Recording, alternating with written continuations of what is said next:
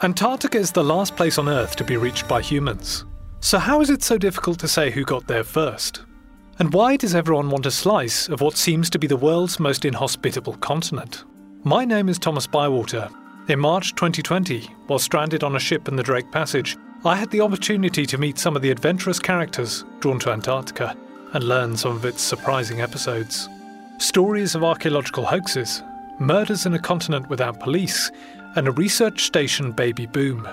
In the span of just 200 years, the seven countries with claims and permanent footholds at the bottom of the world have developed rich, sometimes contradictory histories, New Zealand amongst them. This is Detour Antarctica. To read more about this podcast, head to nzherald.co.nz forward slash detour and listen to this and other Herald podcasts on iHeartRadio. One of the scariest things you can hear as a parent is quiet.